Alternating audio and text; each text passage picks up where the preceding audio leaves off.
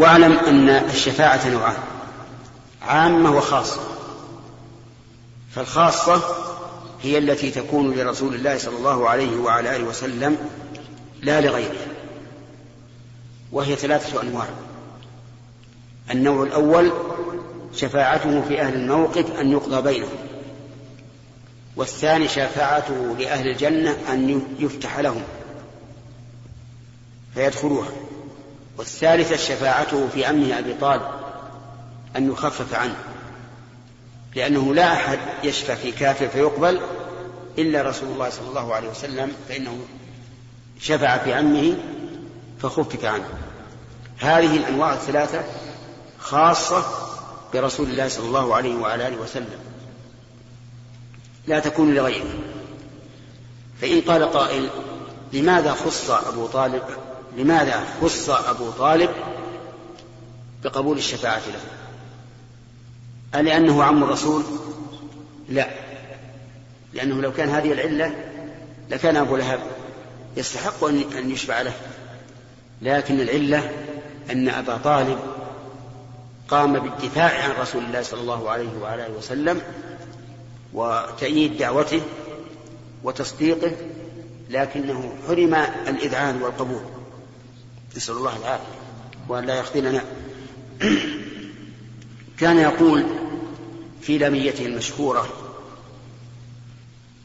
التي قال عنها ابن كثير رحمه الله يحق أن تكون في المعلقات السبع التي علقها قري... علقتها قريش في الكعبة لأنها قصائد عظيمة. يقول في هذه القصيدة لقد علموا أن ابننا لا مكذب لدينا ولا يعنى بقول الأباطل ويقول ولقد علمت بأن دين محمد من خير أديان البرية دينا لولا الملامة أو حذار مسبة لرأيتني سمحا بذاك مبينا. وهذا تصديق. لكنه لكنه لم يذعن ويقبل. فلهذا خذل عند موته فختم له بسوء الخاتمة نسأل الله العافية. إذا ليست الشفاعة التي أذن للرسول صلى الله عليه وسلم في أذن له فيها من أجل أنه عم ولكن من أجل ما قام به من المدافعة عن رسول الله صلى الله عليه وعلى آله وسلم. هذه هذا النوع خاص بالرسول عليه الصلاة والسلام وهو ثلاثة أنواع. آه الأول مهاوش إيه. هذا البلد النعاس عند الذكر من الشيطان وعند القتال من الله عز وجل. نعم. أراك ولا تعي ما أقول. نعم. شفاعته في أهل الموقف أن يقضى بينهم وفي أهل الجنة أن يدخلوها وفي عمه أبي طالب أن يخفف عنه. حتى كان في ضحضاح من النار عليه نعلان يغلي منهما دماغه. قال النبي صلى الله عليه وعلى آله وسلم ولولا أنا لكان في الدرك الأسفل من النار. أما الشفاعة العامة للرسول عليه الصلاة والسلام ولغيره فإنها الشفاعة في من في من استحق النار ألا يدخلها وفي من دخلها أن يخرج منها. والشفاعة أيضا في أن يرفع الله درجات من نزلت درجته وهي كثيرة فيشفعون في من استحق النار ألا يدخلها وفي من دخلها أن يخرج منها ويشفعون بالدعاء كما قال كما قال النبي صلى الله عليه وعلى آله وسلم ما من رجل مسلم يموت فيقوم على جنازته أربعون رجلا لا يشركون بالله شيئا إلا شفعهم الله فيه. هذه عامة للنبي صلى الله عليه وعلى آله وسلم ولغيره من النبيين والصديقين والشهداء والصالحين. ولكن لا, لا تثبت الشفاعة إلا بأمرين إلا بشرطين. الشرط الأول إذن الله تعالى بها. فإن لم يأذن فلا شفاعة. قال الله تعالى من ذا الذي يشفع عنده إيش؟ إلا بإذنه. الشرط الثاني أن يكون الله تعالى راضيا عن الشافع والمشفوع له. قال الله تبارك وتعالى ولا يشفعون إلا لمن ارتضى. وهذا رضا من؟ لا. لكن الرضا عن من؟ ولا يشفعون إلا لمن ارتضى. المشفوع؟ المشفوع له. هذا شرط رضا الله عن المشفوع له. أما عن الشافع فقال الله تعالى وكم من ملك في السماوات لا تغني شفاعتهم شيئا إلا من بعد أن يأذن الله لمن يشاء ويرضى أن يرضى الله عز وجل. فلا بد من رضا الله عن الشافع وعن المشفوع له. نعم.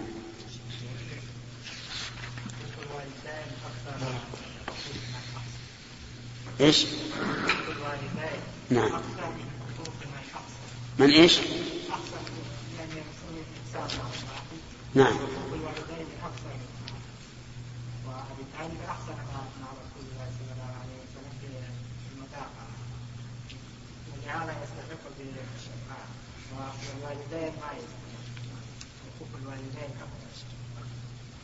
ما فهمت الاشكال يعني ما يشكرون الوالدين من؟ يعني الرسول يشفى الوالدين؟ لا ما يشفى نعم.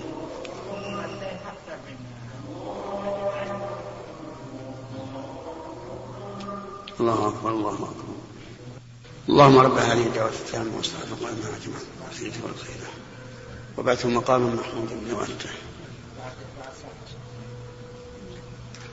تفصل وتفصل ما بين وبينهم اتفاق الليل نعم. تقول لماذا لم يشفع الرسول صلى الله عليه وسلم في والديه؟ لأن شفاعته لعمه أبي طالب ليس لقرابته. لكنه لدفاعه عن الإسلام. وأما والد الرسول فإنهما لم يدافع عن الإسلام. ولهذا استأذن الله استأذن الرسول صلى الله عليه وعلى آله وسلم من الله تعالى أن يستغفر لأمه فلم يأذن له نعم نعم شيخ بارك الله فيكم هل يعني يصح القياس في الخبر بمعنى أن نقول إذا وجد من يدافع عن الإسلام ويحسن إلى أهله ولكنه لا ويصدق إلا أنه لا يذعن لدين الله عز وجل أن يكون له شفاعة لا لا هذا خاص بالرسول وخاص بأبي طالب أيضا. ففيها خصوصية من جهة الشافع ومن جهة المشروع له.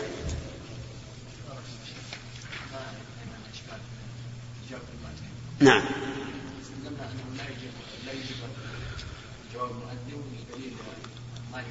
نعم.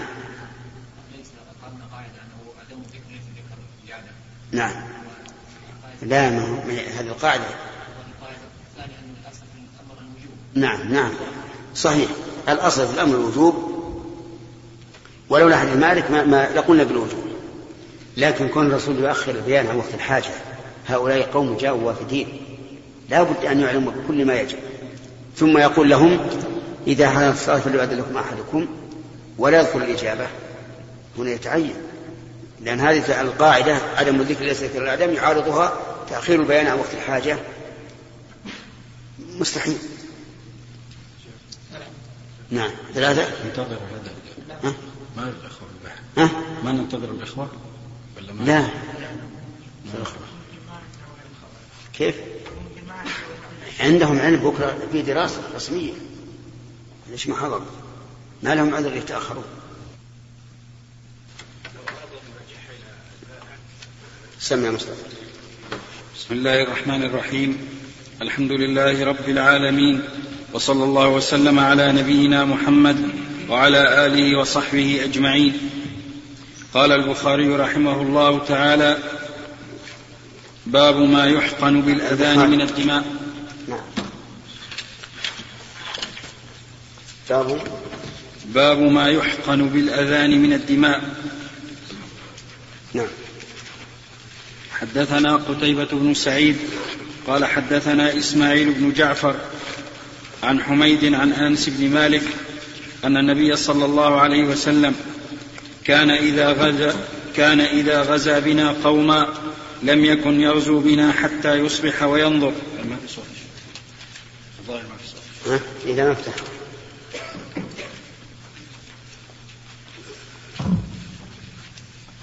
عن أنس بن مالك أن النبي صلى الله عليه وسلم كان إذا غزا بنا قوما لم يكن يغزو بنا حتى يصبح وينظر فإن سمع أذانا كف عنهم وإن لم يسمع أذانا أغار عليهم قال فخرجنا إلى خيبر فانتهينا إليهم ليلا فلما أصبح ولم يسمع أذانا ركب وركبت خلف أبي طلحة وإن قدمي لتمس قدم النبي صلى الله عليه وسلم قال فخرجوا إلينا بمكاتلهم ومساحيهم. فلما رأوا النبي صلى الله عليه وسلم قالوا محمد والله محمد والخميس. قال فلما رآهم رسول الله صلى الله عليه وسلم قال الله أكبر الله أكبر خربت خيبر. إنا إذا نزلنا بساحة قوم فساء صباح المنذرين. باب ما يقول إذا سمع المنادي. ها؟ إلى وين؟ إيه طيب. نعم. باب الدعاء. أخذناه طيب. باب الاستهام في الأذان. باب الاستهام في الأذان. ويذكر أن أقواما اختلفوا في الأذان فأقرع بينهم سعد. حدثنا عبد الله بن يوسف قال أخبرنا مالك عن سمي مولى أبي بكر عن أبي صالح عن أبي هريرة أن رسول الله صلى الله عليه وسلم قال لو يعلم الناس ما في النداء والصف الأول ثم لم يجدوا إلا أن يستهموا عليه لاستهموا ولو يعلمون ما في التهجير لاستبقوا إليه ولو يعلمون ما في العتمة والصبح لأتوهما ولو حبوا. بسم الله الرحمن الرحيم. قال باب الاستهام في الأذان. الاستهام يعني القرعة وذلك إذا تشاحوا فيه ولم يكن له مؤذن راتب. أما إذا كان له مؤذن راتب فهو المؤذن. لكن عند الابتداء إذا تشاحوا فيه إذا إذا لم يختر الجيران أحدهم فإنهم يستهمون. وليس هذا المقصود بهذا الباب. المقصود الحث على الأذان. لأن النبي صلى الله عليه وعلى آله وسلم قال لو يعلم الناس ما في النداء والصف الأول إلى آخره. ففي هذا الحديث دليل على فضيلة الأذان وأنه جدير بأن يستهم الناس عليه. أيهم يؤذن وفيه أيضا دليل على على ضعف همة أولئك القوم الذين إذا حضرت الصلاة قام كل واحد منهم يقول للثاني أذن أذن أنت. فتجدهم يتدافعون الأذان. لا يستهمون عليه وهذا لا شك أنه حرمان وأنه ينبغي للإنسان أن يكون هو الأسبق للأذان في قوله. ومن فوائده أيضا فضيلة الصف الأول وأن الناس لو, لو لم يجدوا إلا أن يستهموا عليه لاستهموا وذلك لفضيلته. وفي أيضا فضيلة التهجير والعتمة والصبح.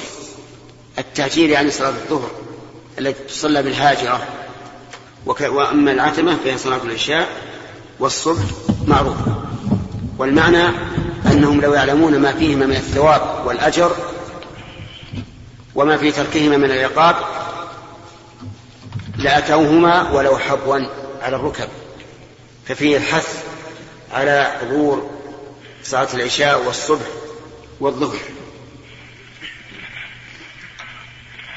لقادر؟ أحمد؟ أحمد؟ تسمعون؟ الحمد لله بارك الله فيك. إيه. درس الليلة في البخاري.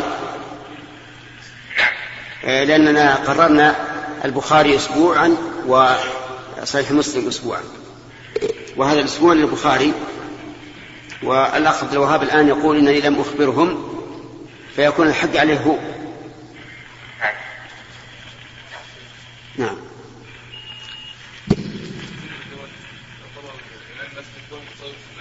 نعم. المسجد هو المتصرف في المسجد لا وزارة الأوقاف هل يتعين أحد الناس الإمام. يعتبر أنه مؤذن واجب أم لابد من اتفاق أهل الناس العالم؟ إذا بنى أحد مسجد فالمسجد ليس بيتا حتى يختار له من, من يشاء من إمام أو مؤذن. وإذا كانت وزارة الأوقاف ليس لها تدخل في تعيين الإمام والمؤذن في المساجد الخاصة فإنه يرجع إلى أهل الحي. أبدا. لأن لأننا لو فتحنا هذا الباب لاستطاع كل مخرف عنده مال أن يبني مسجد وأن يعين فيه من شاء من المخرفين من من أئمة أو مؤذنين. وهذا لا يمكن.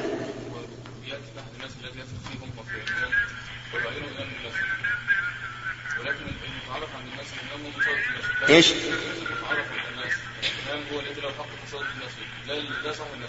أنا أقول هذا عرف منكر. هذا عرف ليس بمعروف. نعم لو فرض لو فرض أن الرجل الذي بنى المسجد صاحب سنة وأنه لا يمكن أن يعين أهل بدعة وعين رجلا مستقيما في دينه فحينئذ نأخذ به لا لأنه هو الذي عينه ولكن لأن الرجل الذي عين أهل للإمامة أو للأذان نعم.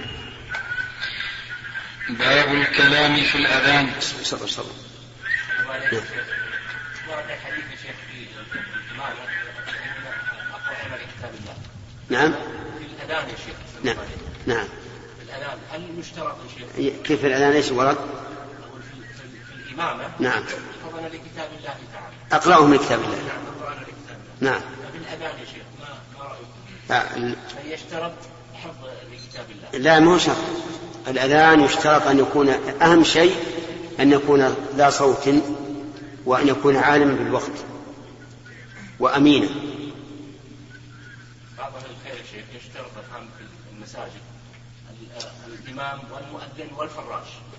يكون حافظ لكتاب الله نعم. وهو مسؤول مساجد يعني وجد هذا الشيء. لا لا وجه لهذا لكن لكن لعل والله أعلم سبب ذلك أن الإمام والمؤذن كثير التخلف.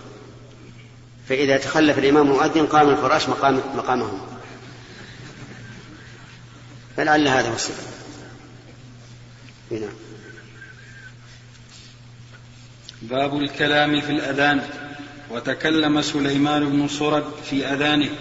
قال الحسن لا بأس أن يضحك وهو يؤذن أو يقيم. مشكلة رحمه الله. عجيب لكن نعم آه، أما الكلام فلا شك أنه لا بأس به لا, لا سيما عند الحاجة أو المصلحة.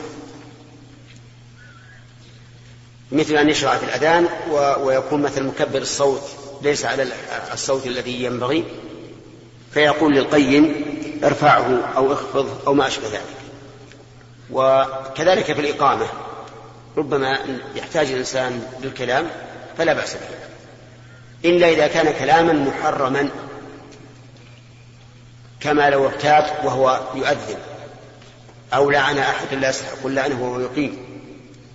وأما الضحك فلا شك أنه إذا كان بلا سبب أنه إلى الهزء بآيات الله أقرب منه إلى الجد لكن قد يسمع الإنسان شيئا يضحكه بغير اختيار. أو يرى شيئا يضحكه بغير اختيار. وبعض الناس سريع الضحك. إذا رأى أي شيء أو سمع أي شيء لم يملك نفسه فيضحك. فمثل هذا يحمل عليه كلام الحسن رحمه الله. وإلا فلا وجه لوجود ضحك في حال الأذان والإقامة. نعم. حدثنا مسدد قال حدثنا حماد عن أيوب عن أيوب وعبد الحميد صاحب الزيادي وعاصم الأحول عن عبد الله بن الحارث قال خطبنا ابن عباس في يوم ردر فلما بلغ المؤذن حي على الصلاة فأمره أن ينادي الصلاة في الرحال.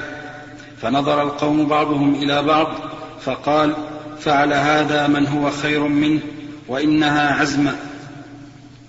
نعم. قوله في, في يوم رجل يعني يوم مطر وطين. فلما بلغ المؤذن حي على الصلاة أمره أن ينادي الصلاة في الرحال يعني أن يرخص للناس ألا يحضروا وهل هل المؤذن قال حي على الصلاة ثم قال الصلاة في الرحال أو حدث حي على الصلاة؟ الظاهر الأول ولهذا أدخله البخاري رحمه الله في الكلام في الأذان. أدخل هذا الأثر في الكلام في باب الكلام في الأذان. ولا يتم الأذان إلا بجميع جمله. وعلى هذا فيكون فهم البخاري من هذا الحديث أنه قال حي على الصلاة ولما خاف أن يكون ذلك عزمة عليهم فيحضروا قال الصلاة في الرحال ولا بد من مراجعة الشرح. الباب كله يا شيخ. لا بس هذا. فلما بلغ المؤذن حي على الصلاة. قول قال ابن حجر قوله فلما بلغ المؤذن حي على الصلاة فأمره. كذا فيه وكأن هنا حذفا تقديره أراد أن يقولها فأمره. ويؤيده رواية ابن علية إذا قلت أشهد أن محمدا رسول الله فلا تقل حي على الصلاة. وبوب عليه ابن خزيمة وتبعه ابن حبان ثم المحب الطبري حدث حي على الصلاة في يوم المطر. وكأنه نظر إلى المعنى لأن حي على الصلاة والصلاة في الرحال وصلوا في بيوتكم يناقض ذلك وعند الشافعية وجه أنه يقول ذلك بعد الأذان وآخر أنه يقوله بعد الحيعلتين والذي يقتضيه الحديث ما تقدم وقوله الصلاة في الرحال بنصب الصلاة في الرحال بنصب الصلاة والتقدير صلوا الصلاة. صلوا الصلاة والرحال والتقدير صلوا الصلاة والرحال جمع رحل وهو مسك مسكن الرجل وما فيه من أثاثه. قال النووي فيه أن هذه الكلمة تقال في نفس الأذان وفي حديث ابن عمر. فيه؟ قال النووي فيه أن هذه الكلمة تقال في نفس الأذان. وفي حديث ابن عمر يعني الآتي في باب الأذان للمسافر أنها تقال بعده. قال والأمران جائزان كما نص عليه الشافعي لكن بعده أحسن. نعم. لكن بعده أحسن ليتم نظم الأذان. هكذا يا شيخ. نعم. قال ومن أصحابنا يعني معناه لئلا يدخل في فيما, فيما بين جمله؟ شيء من غيره قال ومن أصحابنا من يقول لا يقوله إلا بعد الفراغ وهو ضعيف مخالف لصريح حديث ابن عباس انتهى. وكلامه يدل على أنها تزاد مطلقا إما في أثنائه وإما بعده. لا أنها بدل من حي على الصلاة. وقد تقدم عن ابن خزيمة ما يخالفه. وقد ورد الجمع بينهما في حديث آخر أخرجه عبد الرزاق وغيره بإسناد صحيح عن نعيم بن النحام قال أذن مؤذن النبي صلى الله عليه وسلم للصبح في ليلة باردة فتمنيت لو قال ومن قعد فلا حرج. فلما قال الصلاة خير من النوم قالها. قوله فقال فعل هذا كأنه فهم كأنه فهم من نظرهم الإنكار وفي رواية الحجي كأنهم أنكروا ذلك. وفي رواية ابن علية فكأن الناس استنكروا ذلك. قوله من هو خير منه؟ وللكشميهني منهم وللحج مني.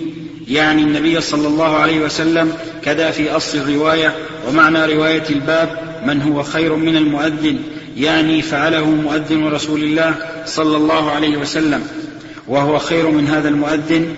وأما رواية الكشميهني ففيها نظر ولعل من أذان ولعل من أذن كانوا جماعة وإن كانت محفوظة أو أراد جنس المؤذنين. لعل إن كانت. ولعل من أذن كانوا جماعة إن كانت محفوظة. أو أراد جنس المؤذنين أو أراد خير أو أراد خير من المنكرين. قوله وإنها أي الجمعة كما تقدم عزمة بسكون الزاي ضد الرخصة. زاد ابن علي وإني كرهت أن أخرجكم فتمشون في الطين.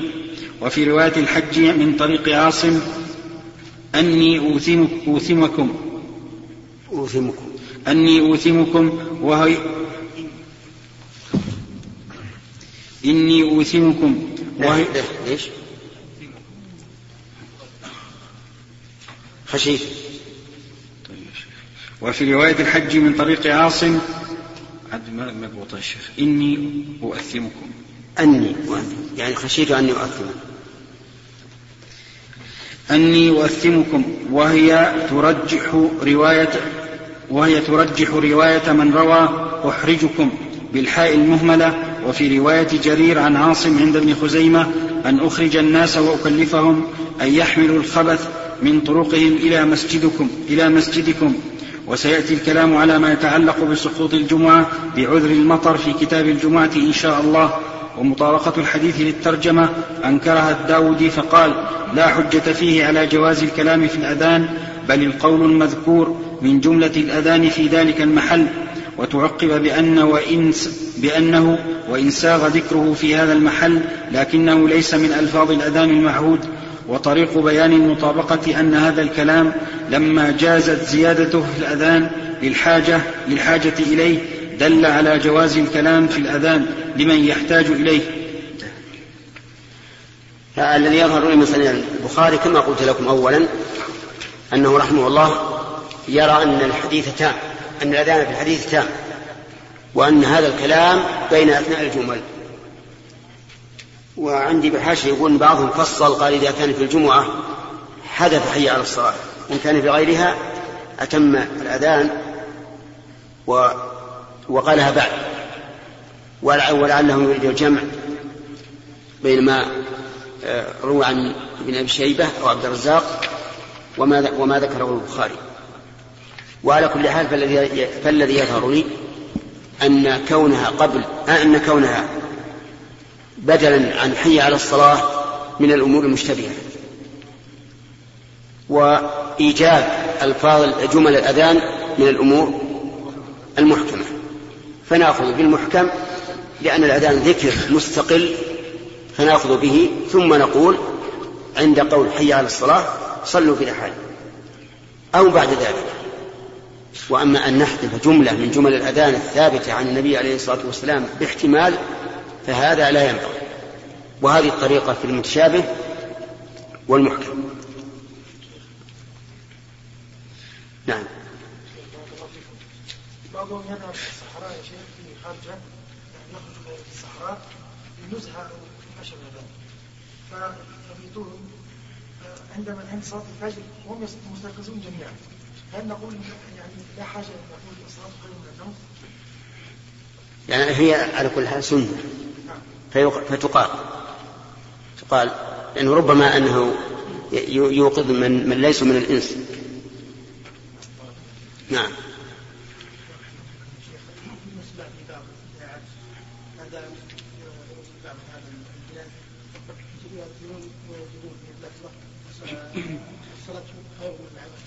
الصلاة على خير العمل.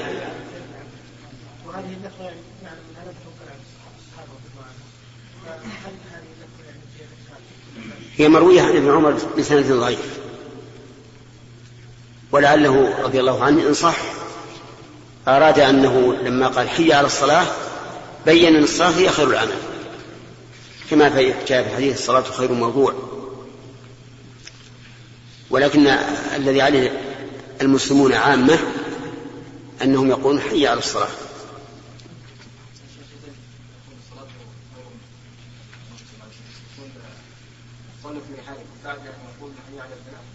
لا بعدين يقول حي على الصلاة.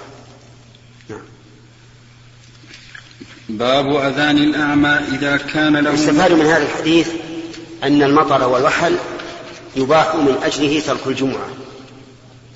فيعذر به الإنسان في ترك الجمعة.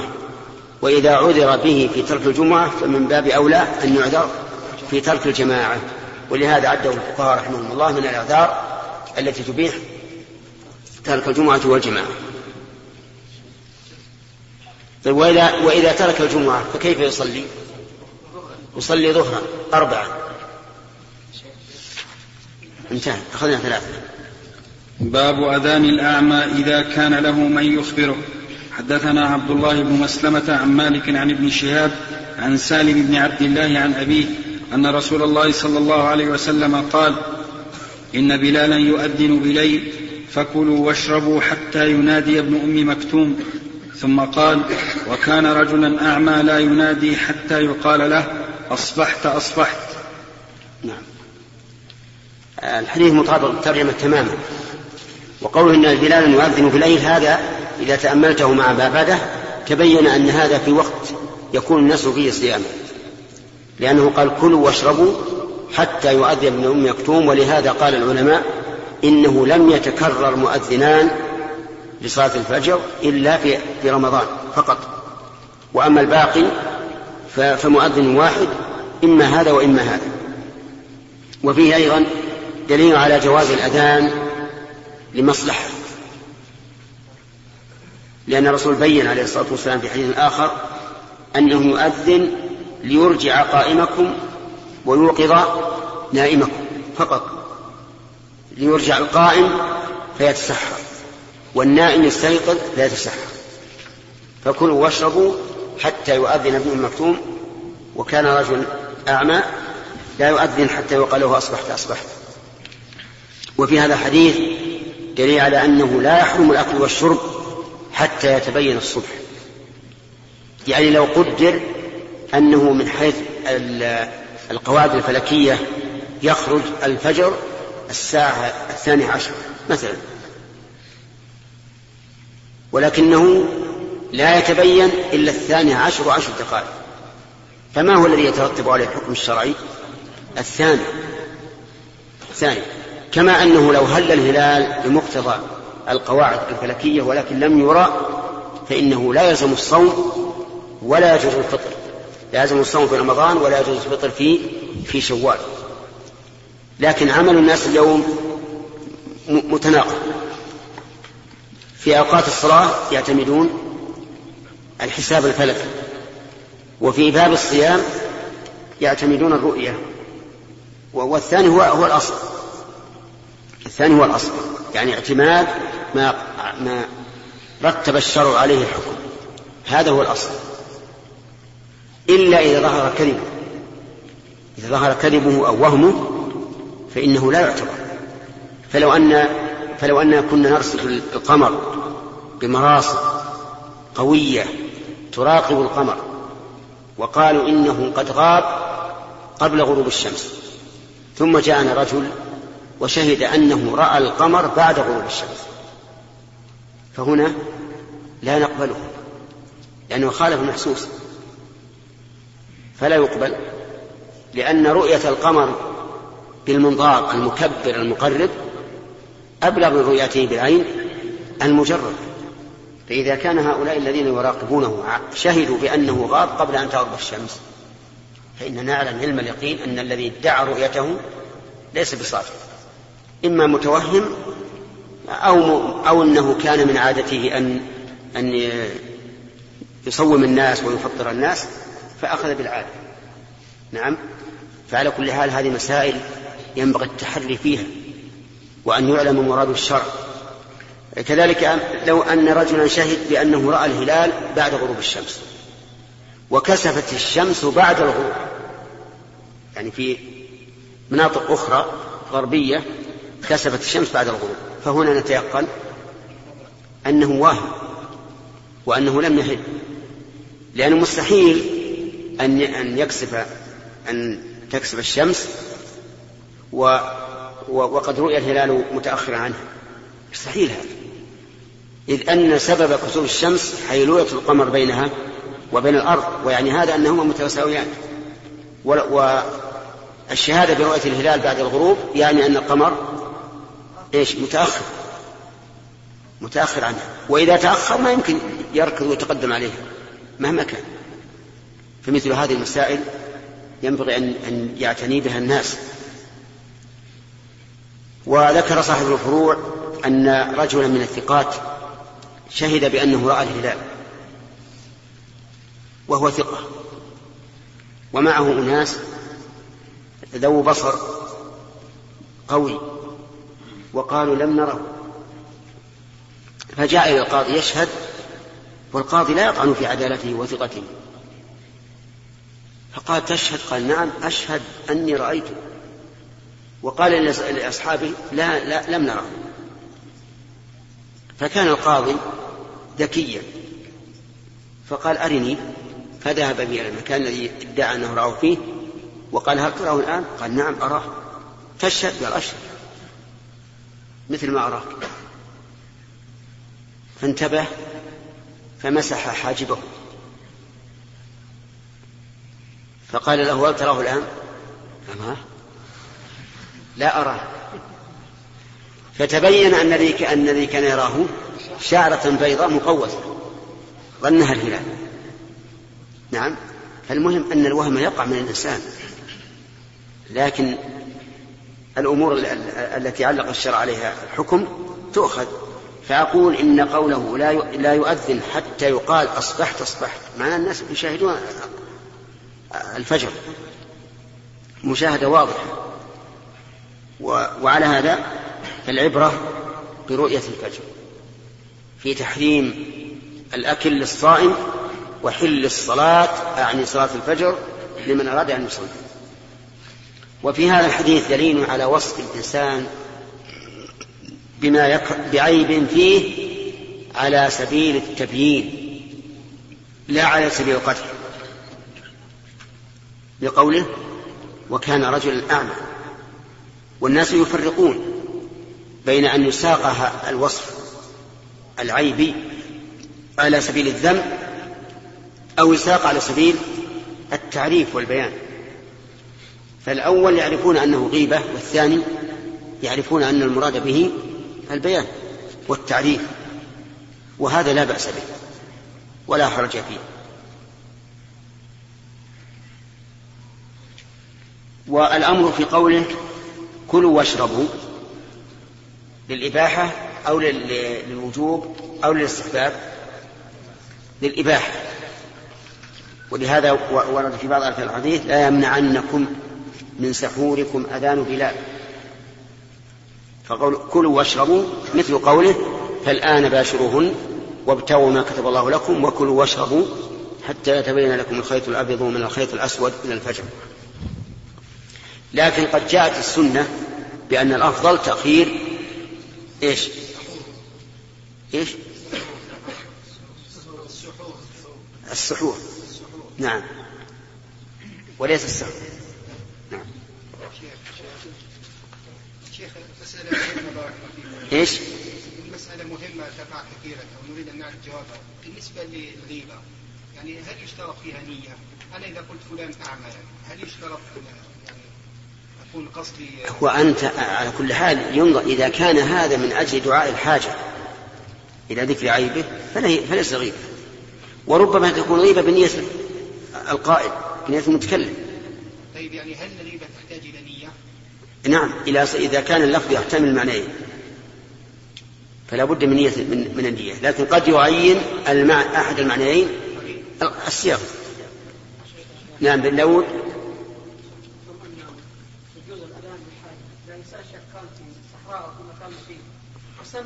آه، شيء يخيفه كما فعل بعض السلف يهربون ورد في الحديث إذا تغولت الغيلان فبادروا بالأذان لأن الأذان يطلبها والغيلان جن تتغول للناس في أسفارها أي تتلون وترعب المسافرين. ما دام جاء, جاء الأمر به وثبت أن, أن الأذان يطرد الشيطان ويذهب له طراق.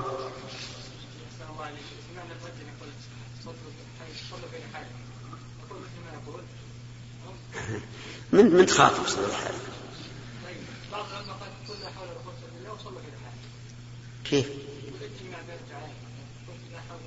لا ما ما له داعي. ما له معنى صلوا في هذا ما تحتاج جواب. لأنها ليست من الأذان أصلا. نعم. أخذنا ثلاثة. باب الأذان بعد الفجر. حدثنا عبد الله بن يوسف قال أخبرنا مالك عن نافع عن عبد الله بن عمر قال أخبرتني حفصة أن رسول الله صلى الله عليه وسلم كان إذا اعتكف المؤذن للصبح وبدأ الصبح صلى ركعتين خفيفتين قبل أن تقام الصلاة. حدثنا أبو نعيم قال حدثنا شيبان عن يحيى عن أبي سلمة عن عائشة قالت كان النبي صلى الله عليه وسلم يصلي ركعتين خفيفتين بين النداء والإقامة من صلاة الصبح. نعم. إيش؟ يصلي؟ إيه وهو وقف. صلى. صلى ركعتين خفيفتين. هذه حديث عائشة بعد.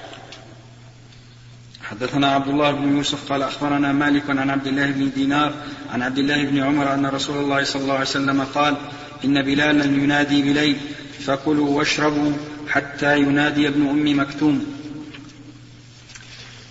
وفي هذا دليل على أن على أن الأذان بعد بعد دخول وقت الصلاة لا بد منه.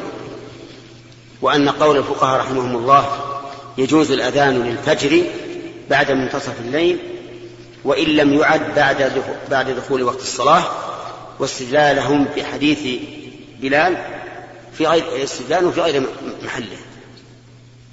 لأن بلالا يؤذن لا للفجر ولكن ليرجع القائم ويوقظ النائم.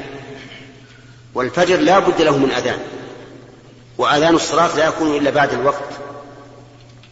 لقوله صلى الله عليه وسلم إذا حضرت الصلاة فليؤذن لكم أحدكم.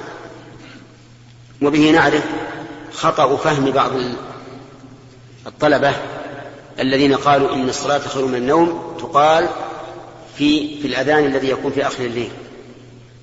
وقالوا إن الرسول عليه الصلاة والسلام قال لبلال إذا أذنت الأول لصلاة الصبح فقل الصلاة خير من النوم. فإن الأذان الذي قبل الوقت ليس للصبح. لكنه لغرض إيش؟ آخر وهو إيقاظ النائم وإرشاد القائم وتسمية آذان الفجر بعد الفجر أذانا أول أول باعتبار بنسبته إلى إلى الإقامة فإنها أذان ثاني. وبهذا لا هو صحيح كل حديث ثلاث تسهيلات. وبهذا نعرف أنه يجب على الإنسان أن يتريث في الأحكام التي يرتبها على الأدلة وأن لا يتعجل لا سيما إذا كان الذي ذهب إليه قول قولا شاذا لم يقل به أحد سبقه إليه فإنه يجب أن يتريث أو كان عليه الأكثر من العلماء. لأن الصواب إلى الأكثر أقرب من الصواب إلى الأقل. فأنت إذا رأيت قولا يخالف أكثر العلماء فلا تتسرع فكر. لأن الأكثر لا شك أنه أقرب إلى الصواب من الأقل. وإذا تبين لك أن أن الصواب مع الأقل فاتبع الصواب. وكذلك لو كان لم يسبقك أحد أيضا لا تقدم. لا تقدم. لأنه كيف يحجب الله فهم هذا النص عن أمة محمد من من الصحابة إلى وقتك ويدخره لك؟ هذا ليس بمعقول. فإذا لم تسبق إلى قول فلا لا تقحم نفسك به. ولهذا كان شيخ الإسلام ابن تيمية وهو من هو في العلم والفهم والعقل إذا قال قولا يقتضيه النص قال علق هذا القول إن كان أحد قال به. إن كان أحد قال به. قال قال رحمه الله المطلقة طلاقا بائنا. بالثلاث. إن كان أحد قال بأنه يكفي استبراؤها بحيضة فهو الحق ولم يلزم به مع أنه ظاهر القرآن ظاهر القرآن وقياس الفلح كيف هو ظاهر القرآن؟ لأن الله قال والمطلقات يتربصن بأنفسهن ثلاثة قروء ولا يحل لهن أن يكتمن ما خلق الله في أرحامهن. إن كن يؤمن بالله واليوم الآخر. وبعولتهن أحق بردهن. من المطلقات التي بعولتهن أحق بردهن؟ الرجعيات. والمعنى أيضا مناسب. لأنه إذا كان ليس له رجعة عليها كيف نحبسها؟ وربما يكون بين بين حيضتيها أشهر لكن مع ذلك علق القول به على وجود قائل. مع أنه رحمه الله إمام. والخلع اللي جاءت به السنة أنها تستبرئ بحيضة هو مقتضى قياس الطلاق البائن عليه. لأن المختلعة تعتد بحيضة واحدة فقط. إذ أن المقصود هو براءة الرحم لعدم تمكن زوجها من من مرجعها فعلى كل حال هذه نصيحة لكم ولمن يسمع كلامي. ألا تتسرعوا في الإفتاء. اطمئنوا تأنوا. والسلامة كان الإمام أحمد لا يعدل بها شيئا. مو لازم أني أبت بأمر ربما أندم عليه غدا وربما لا يكون هو حكم الله ورسوله.